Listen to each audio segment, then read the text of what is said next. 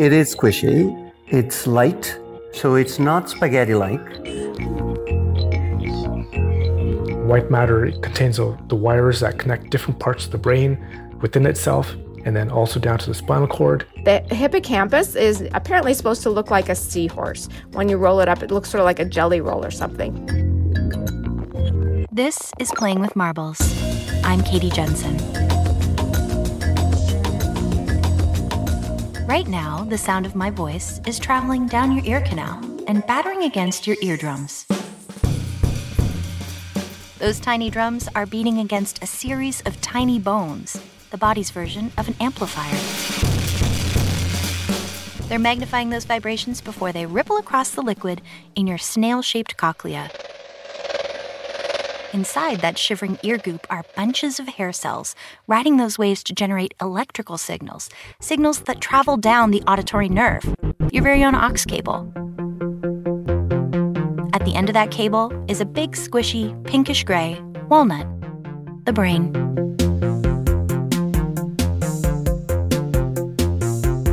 There are over 7 trillion nerves in our body, our very own fleshy internet, buzzing with electrical impulses going to and from our brain. But they're all useless without that melon sized lump of gray matter to process those signals. I'm the proud owner of one of those lumpy walnuts, and of all the various bits of me, the brain is the one I find the hardest to understand. Maybe it's because I have to use my brain to understand my brain. Now I'm thinking about my brain, thinking about my brain, thinking about my brain, thinking about my. Brain. Back in the room, Katie. Back in the room. Hi, I'm Katie Jensen, and my brain doesn't really work how it's supposed to work. I have OCD, obsessive compulsive disorder. It's a form of neurodivergence, meaning my brain doesn't act like a typical brain, but I'm not so sure there is such a thing as neurotypical. There's still so much to learn about how we all process and store information.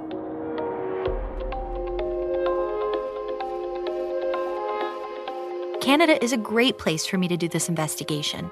This country is behind some groundbreaking research. In Montreal, for example, we have a whole building full of brains. What you hear when you get in, it's noise from the freezers that uh, make a lot of noise because we have like dozens of freezers. And then that's where all the frozen tissue it's, uh, it's stored. On your right, you would have the room where we do dissections and scientists who watch TV with monkeys at Western University. You can show them a movie, you can show a human the exact same movie, and then you can look for the commonalities between the brains in the marmoset and the human. And there are plenty. As well as tons more stuff that isn't quite as weird, but is definitely super important, like figuring out how to do science together better. We're spread over 5,000 kilometers, so we've had to learn to collaborate. So, with the help of some friends at Brain Canada, I'm going to pick the brains of a few very smart people who can tell me how this mysterious organ works. Their job is to enable researchers like Dr. Sheena Josselyn the fundamental goal of having a brain is it allows us to learn from past experience to guide our next step you know i know that you know you shouldn't do this because something really bad will happen and i know that the last time i did this something really good happens and that allows me to direct my next step Dr. Josselyn is a professor of psychology and physiology at the Hospital for Sick Children and the University of Toronto. And as well as being fun to chat to, she studies how we make memories. I figured if I'm going to learn a bunch of stuff about brains, she can help me remember all that stuff. So I'm going to ask a question, and as you listen to her answer, you can think about how your brain is doing all these things right now, committing this information to a tiny little corner of your memory. That question is how does our brain actually form a memory? So that's a really important question. I think it's important on so many different levels, not only to understand, you know, this amazing, you know, two pound or whatever organ in our brain, which is arguably the most complex thing in the universe. And also because it's, we can't possibly try and treat a memory disorder unless we know how memories are normally formed and stored in the brain. So, how is a memory formed? That's a really good question. And my lab and a bunch of other labs have been doing some really I think, interesting work trying to get to the answer to that question. We haven't figured it out exactly yet, but we are making some major strides. So we know that not all brain cells are important in encoding or forming any one particular memory. We know that only a small subset are, which is really important. But that means that our brains can store millions and millions of memories by having unique subsets of brain cells important in encoding each one. And what happens is that when an important event happens, and I'm talking mostly about episodic memory, so the memory of an episode rather than the how to ride a bike memory, which is a different kind of memory, but sort of the memory of what happened, you know, last Tuesday when this person cut you off when you were, you know, driving down the street and and you have a very vivid memory of that for whatever reason. What happens is that there's certain number of brain cells that happen to be more excitable than other brain cells at the time, and these cells seem to be really important in encoding that memory. So when I'm relating the, the story of this person who cut me off, this really, really horrible driver, when I'm telling, you know, my friends about this, what happens in my brain is that these same cells become active when I'm relaying the details of this, you know, person's crummy driving. And these same cells are always going to be holding this type of memory for me. So, episodic memory is how we store stuff that's happened, and that's stored in cells distributed around the brain, and it's different from general knowledge, like remembering that you shouldn't touch a hot stove. That kind of memory is stored in the neocortex, the outermost layer of the brain, which gives it that walnutty look.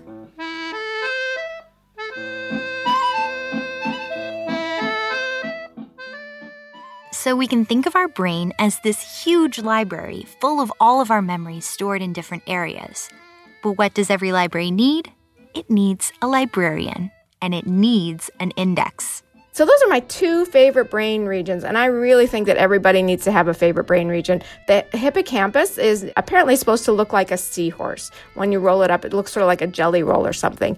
People have been studying that for a long, long time, and there's been some, you know, huge insights made into the role of the hippocampus in memory by um, our own Brenda Milner, you know, Canadian Brenda Milner, over 100 years old and still rocking it in science. For five decades, Brenda Milner studied one of the most famous patients in neuroscience ever, Henry Molaison.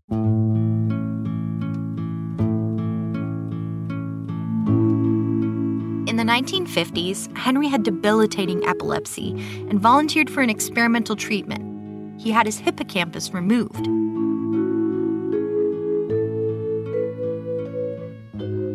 Now, the treatment was a success. He lived for 55 years without any more seizures, but it had a very big unintended side effect. Henry couldn't store new episodic memories. Without his hippocampus, he could only remember things that had happened to him before the surgery.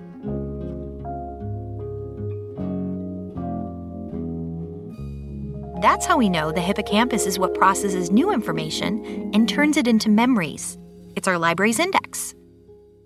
So we've got all this information stored, but we need someone to tell us what's important a librarian. And our brain's librarian is a fiery little character, the amygdala. So that's um, meant to look like an almond, which apparently um, amygdala is um, Latin for almond. And the amygdala is really important, mostly in emotionally charged memories. So not just everyday memories, but memories that have like a biological significance.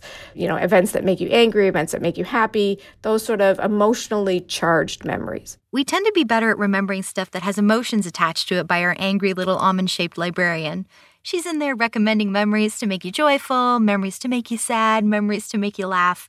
The amygdala works with the hippocampus so we can actually filter and use our vast trove of memories. Unlike most librarians, though, the amygdala and hippocampus are open to some gentle coercion. Our memories are not like this perfect snapshot of what happened.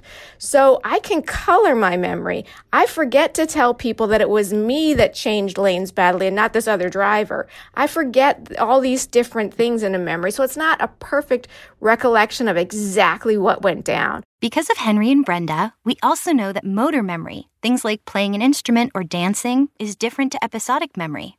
These memories are controlled by the basal ganglia, deep within the brain, and the cerebellum, which is the bit at the bottom at the back end of the brain. Motor memory is really interesting too, though, and that's what Dr. Julien Doyon and his team at the Brain Imaging Center in Montreal are studying. when you start playing the piano or you start playing the guitar. Obviously, at the beginning, one needs to think about the position of the fingers, but with time, it becomes implicit. You don't need to think about it. You just do it, right? And so that's what is called procedural memory. Right. So, what I'm thinking of as motor memory is called procedural memory. It's the memory of procedures that we repeat so much that our knowledge of them becomes subconscious. It's different from the declarative memory that we know where facts and events can be forgotten and learned, but also can be forgotten. With procedural memory, the memory is more long lasting. So, declarative memory is stuff I forget easily, like the capital of Belgium, whereas procedural memory is, well, it's like riding a bike. If you're feeling like that's a lot to remember, I am too. I'm going to need some help. Surely there's a way to hack my memory and supercharge my hippocampus. The best thing is to A, don't multitask. Multitasking is the enemy of memory. If you're doing 20 things at once, it's no wonder you can't remember where you left your keys. Your attention is divided and you just don't encode things very well. Well, that's kind of boring. Number two, get a lot of sleep. Don't get stressed out eat healthy, exercise, do all those, you know, really, really boring things. Okay, stick with me though, because there's also this cool phenomenon called state dependent memory, where you remember something best if you're in the same situation or state as when you learn it. So, as a professor, I tell my students if you are going to study while having a drink, of alcohol, you better be taking the test while you're having a drink of alcohol because you always want to be in the same brain state. I would totally drink with Dr. Josselyn, but she is joking, I think. That's a joke because I never want anyone to do that. But you should be in the same brain state as when the memory was formed, and that makes it easier to recall. So it's um, often said that people that are sad and depressed tend to remember sad and depressing memories, and it's like a vicious circle. And that's true. When you're very sad and depressed, you tend to think of very sad and depressing memories. And when you're happy, you tend to think of pretty happy memories. It can be a very vicious circle, but it's all due to biology. It's all because we can remember things better when our brain state is in the, the state it was when we were encoding something. And if you're looking to learn something that makes use of your motor functions, Dr. Julien Doyon has been doing some research into procedural memories that might help us do some brain hacking. It seems like sleep is critical for the consolidation of this form of memory. But it's not all phases of sleep. What we found is that during the night, we go to different stages of sleep, right? From stage one, two, and three, and REM. We'll repeat those phases during the night. And so a whole cycle of sleep will take about, on average, about 90 minutes. And so you have first the stage one, stage two, and three, what is more profound, and then REM sleep, and then it starts again. And there's one sleep stage that is crucial to consolidating procedural memories. We find that it's mainly in stage two that you can see that there is a reactivation of the memory trace during the night that will then allow a better performance the next day, better consolidation of the memory. And because we know that memories are being consolidated in this second stage of sleep, we can try out some new ways to make those motor skills stick even more. We've done a study, for example, when we then presented olfactory stimulus, the odor of a rose. So basically, Dr. Doyon figured out that if you smell something while you learn a procedural memory, for example, sniffing roses while you learn to play the piano, and then you also smell roses while you sleep, then your brain will consolidate those memories better and you'll learn faster. So don't wake up before you smell the roses.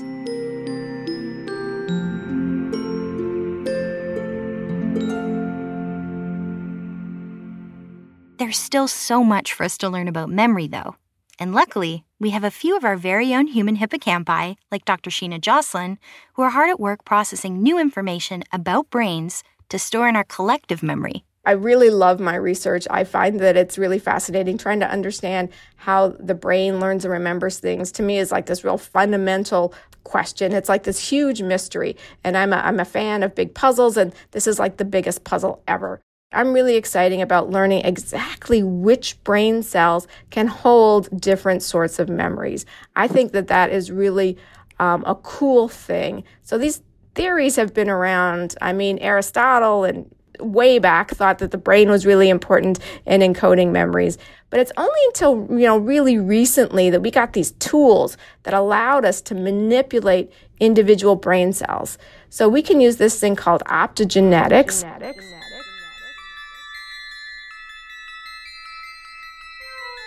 The cells of your body, if you modify them genetically, they will start producing these new proteins. And they're amazing proteins because they respond to light. And hence, people have, you know, uh, coined this term optogenetics. That's Dr. Yves de Koninck. He's director of the CERVO Brain Research Center at Université Laval and a professor of psychiatry. He studies the brain's wiring, the neurons. Brace yourselves for a literal light bulb moment. Dr. de Koninck alters the DNA of brain cells so that they respond to light. So basically, by shining different wavelengths of light, so a blue light or a red light, they're different wavelengths, we can shine light inside the brain of uh, rodents and we can turn different cells on and off.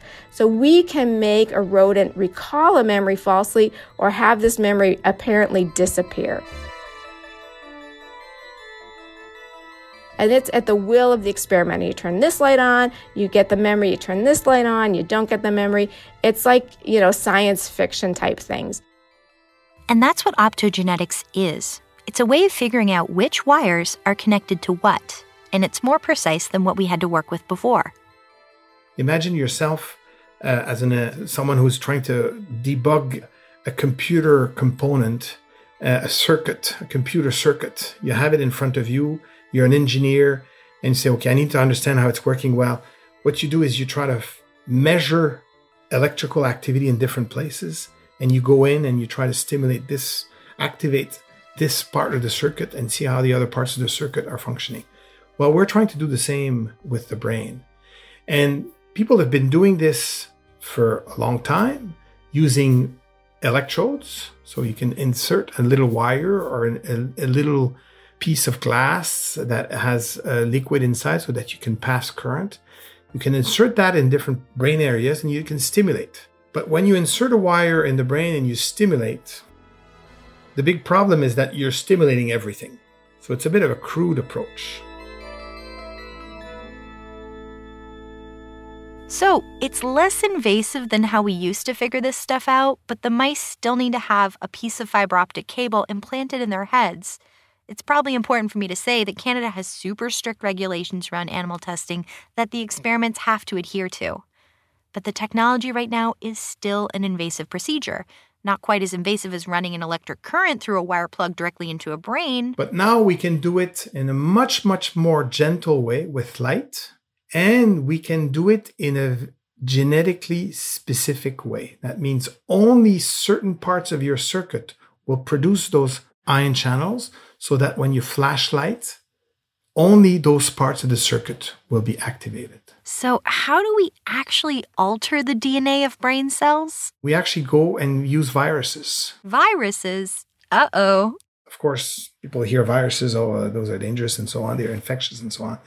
There are virus or viral vectors that are unable to reproduce themselves. So they can't be infectious. They won't generate a disease but what a virus is, is nature's exquisite tool to actually inject DNA or RNA inside cells. That's what they do for a living. You know, when you get infection, the virus goes onto the surface of the cell, gets into the cells, or, or there's a hole punched. And you know, if you, you can imagine that the DNA is injected, then that DNA is being reproduced, produces a lot more viruses, and it goes on, the cells explode.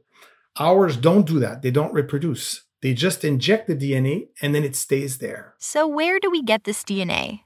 We go fishing.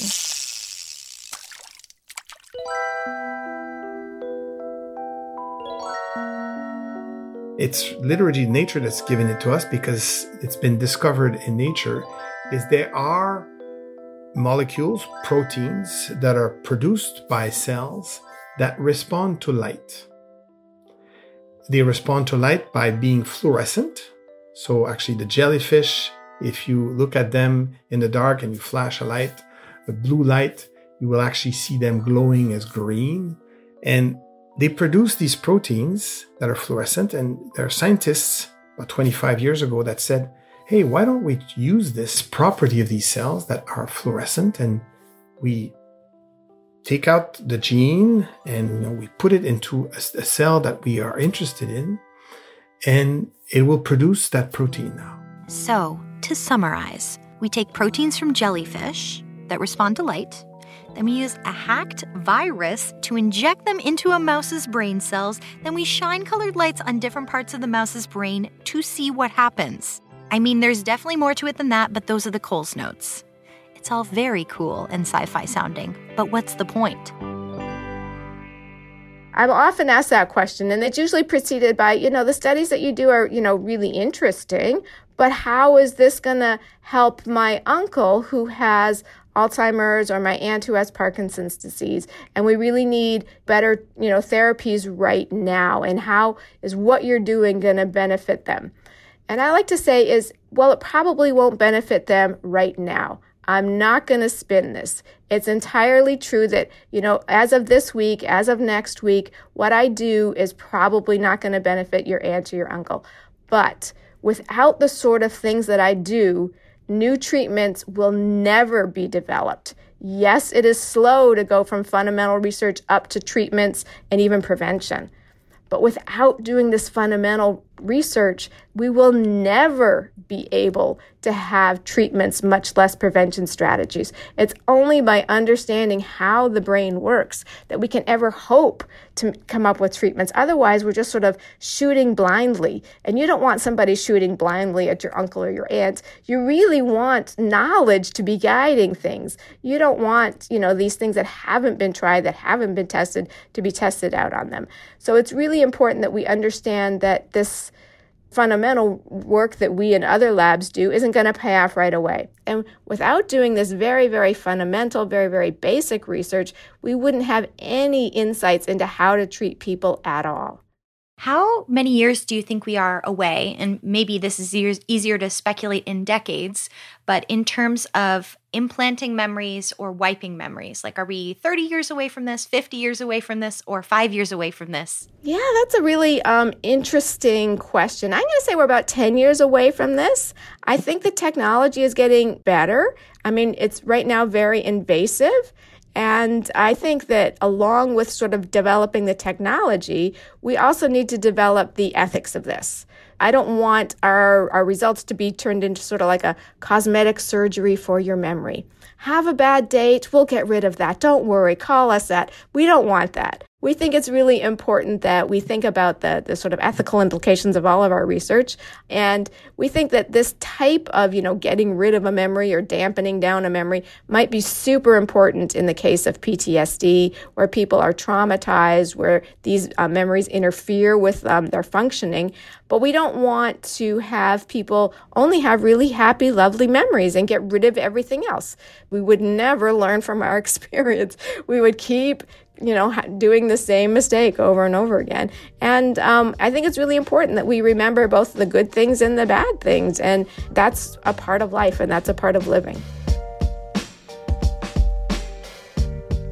So that's one very futuristic way of messing around with your brain. But as Dr. Josselyn said, it's still pretty invasive. And we have people with conditions that need treatment right now. If we can avoid sticking stuff into a living brain, we probably should. One thing we do have some emerging non invasive treatments for is stroke. A stroke basically is caused by an occlusion, by a blockage of a blood vessel that supplies the brain. Dr. Alexander Thiel is the director of the Comprehensive Stroke Center in Montreal. If he had a stroke, he would be the guy you'd want to lead your treatment. And as a consequence of this blockage of this blood vessel by a blood clot, the brain tissue dies and it's gone irrevocably. And if we lose a part of the brain, we can lose the functions that part of the brain controls. Depending on which area of the brain is affected by the blockage, you will have different deficits. Hmm? For example, in most right handed uh, individuals, the uh, language function is mainly lateralized to the left side of the brain. So if you have, let's say, say a left-sided artery blockage, then it's more likely that you're going to be aphasic, that you are either unable to express written or spoken language or to understand it. So you could still be able to speak, but you would have difficulties understand what other people say. So if that part of the brain is gone, that sounds pretty bleak, but there's something really amazing about brains.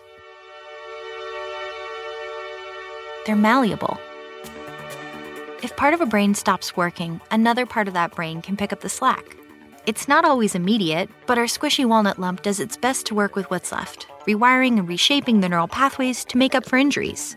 This is called neuroplasticity, and it's what Dr. Thiel spends a lot of his time researching. So, for example, if you compromise a certain region in the brain, but not completely, then suddenly the remaining neurons fire more to make up for the number of the lost neurons. Hmm? This would be compensatory hyperactivity. That would be one tool. Another tool would be that um, the dendrites of the neurons sprout out and they make new connections which they didn't have before in order to reroute information around the compromised brain area. The brain is okay at this. It does its best, but it won't make up for really big losses. In fact, strokes are the leading cause of disability in Canada, and that's something Dr. Thiel and his team are trying to improve. They study ways to stimulate the brain and help it out with that rehabilitation process. They're working on a pioneering treatment called TMS, transcranial magnetic stimulation. As the name suggests, TMS uses magnets to stimulate the brain, and unlike optogenetics, there's no need to get inside your skull. We're still not sure why it worked for this, but TMS has already been used to treat symptoms of depression. So before the patient comes into our TMS lab, they first go to an MRI scanner mm. to get their brain scanned. And then we take this MRI, this picture of the brain, and we put it into the navigation system that tells us where to stimulate. So then the patient is uh, sits down in a chair similar to a dentist chair. You have to uh, like this. Then we attach certain uh, markers um, with a sticking tape on their forehead, and we have an infrared camera. And then we tell the infrared camera where the patient head is positioned in the room. And then we tell the system which points of the patient head correspond to which points of the MRI that we've done mm. before. Mm. And then as we move around the patient's head, we can exactly see over which brain region we are. And once we've localized this, we can then bring the coil, the, the magnetic coil, into place over that area and then start the stimulation session. How long do they typically last? The therapeutic stimulation is about 20 to 30 minutes. It takes a little bit about so 10 20 minutes preparation because the intensity is always individualized to the patient. So we need to determine what we call motor threshold. So how much intensity do we need, for example, to see the hand moving when we give a pulse? That's the motor threshold. And then we take a certain percentage of the motor threshold with which we then stimulate the target area. So this is a little preparatory thing that takes about 10, 15 minutes. And then we do the stimulation itself. And then immediately after the stimulation, the, the patient is handed over to the therapist to get the speech and language therapy or physiotherapy or whatever we, we are planning to do. Do patients report feeling anything as the magnet polarity is running through their skulls? So, of course, when we uh, determine this motor threshold, they feel the contractions in the fingers when we get mm-hmm. to the hot spot that we are looking for.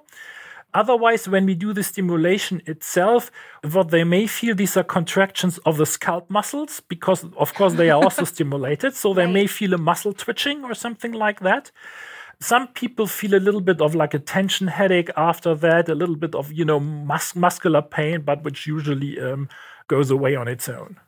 Dr. Thiel's working on bringing TMS into mainstream use. For now, it's still kind of experimental for stroke treatment, but it looks like doing it repeatedly could help the brain recover. And that's the thing. We know lots of stuff about the brain, but we don't know enough. Scientists are trying to solve those mysteries, but the way science works hasn't always been the best at getting important stuff done.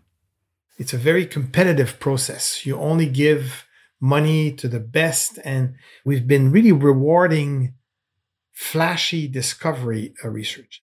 But there is a big layer of science that needs to build also the tools that the community is going to use, the database of information that the broad community is going to be used. There's this layer of activity that's less glamorous, I would say, but that's as important for the community for science to progress.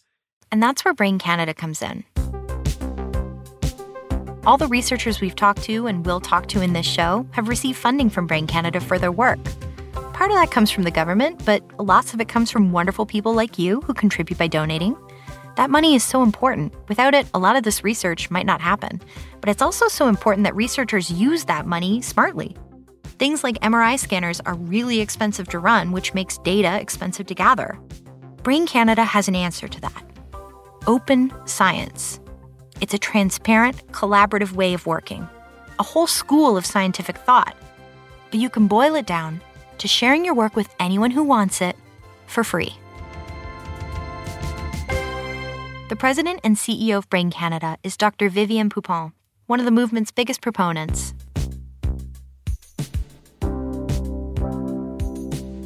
There's a dire need for new treatments to treat brain illnesses. It's a real race against time and there was a lot of frustration from our clinicians and our researchers not to have solution to offer to the patient that were coming through our doors every day. She used to be part of the team running the Montreal Neurological Institute Hospital, aka the Neuro, where she successfully pushed to make the organization the first ever academic institute to adopt open science. The, the complexity of the brain it's so complex yeah. that it's not one person who can solve that mystery, who can find the discoveries that will really uh, lead to a breakthrough. And so open science become the prerequisite to understand it because you need to gather forces, you need to share data, you need to share tools uh, to work together.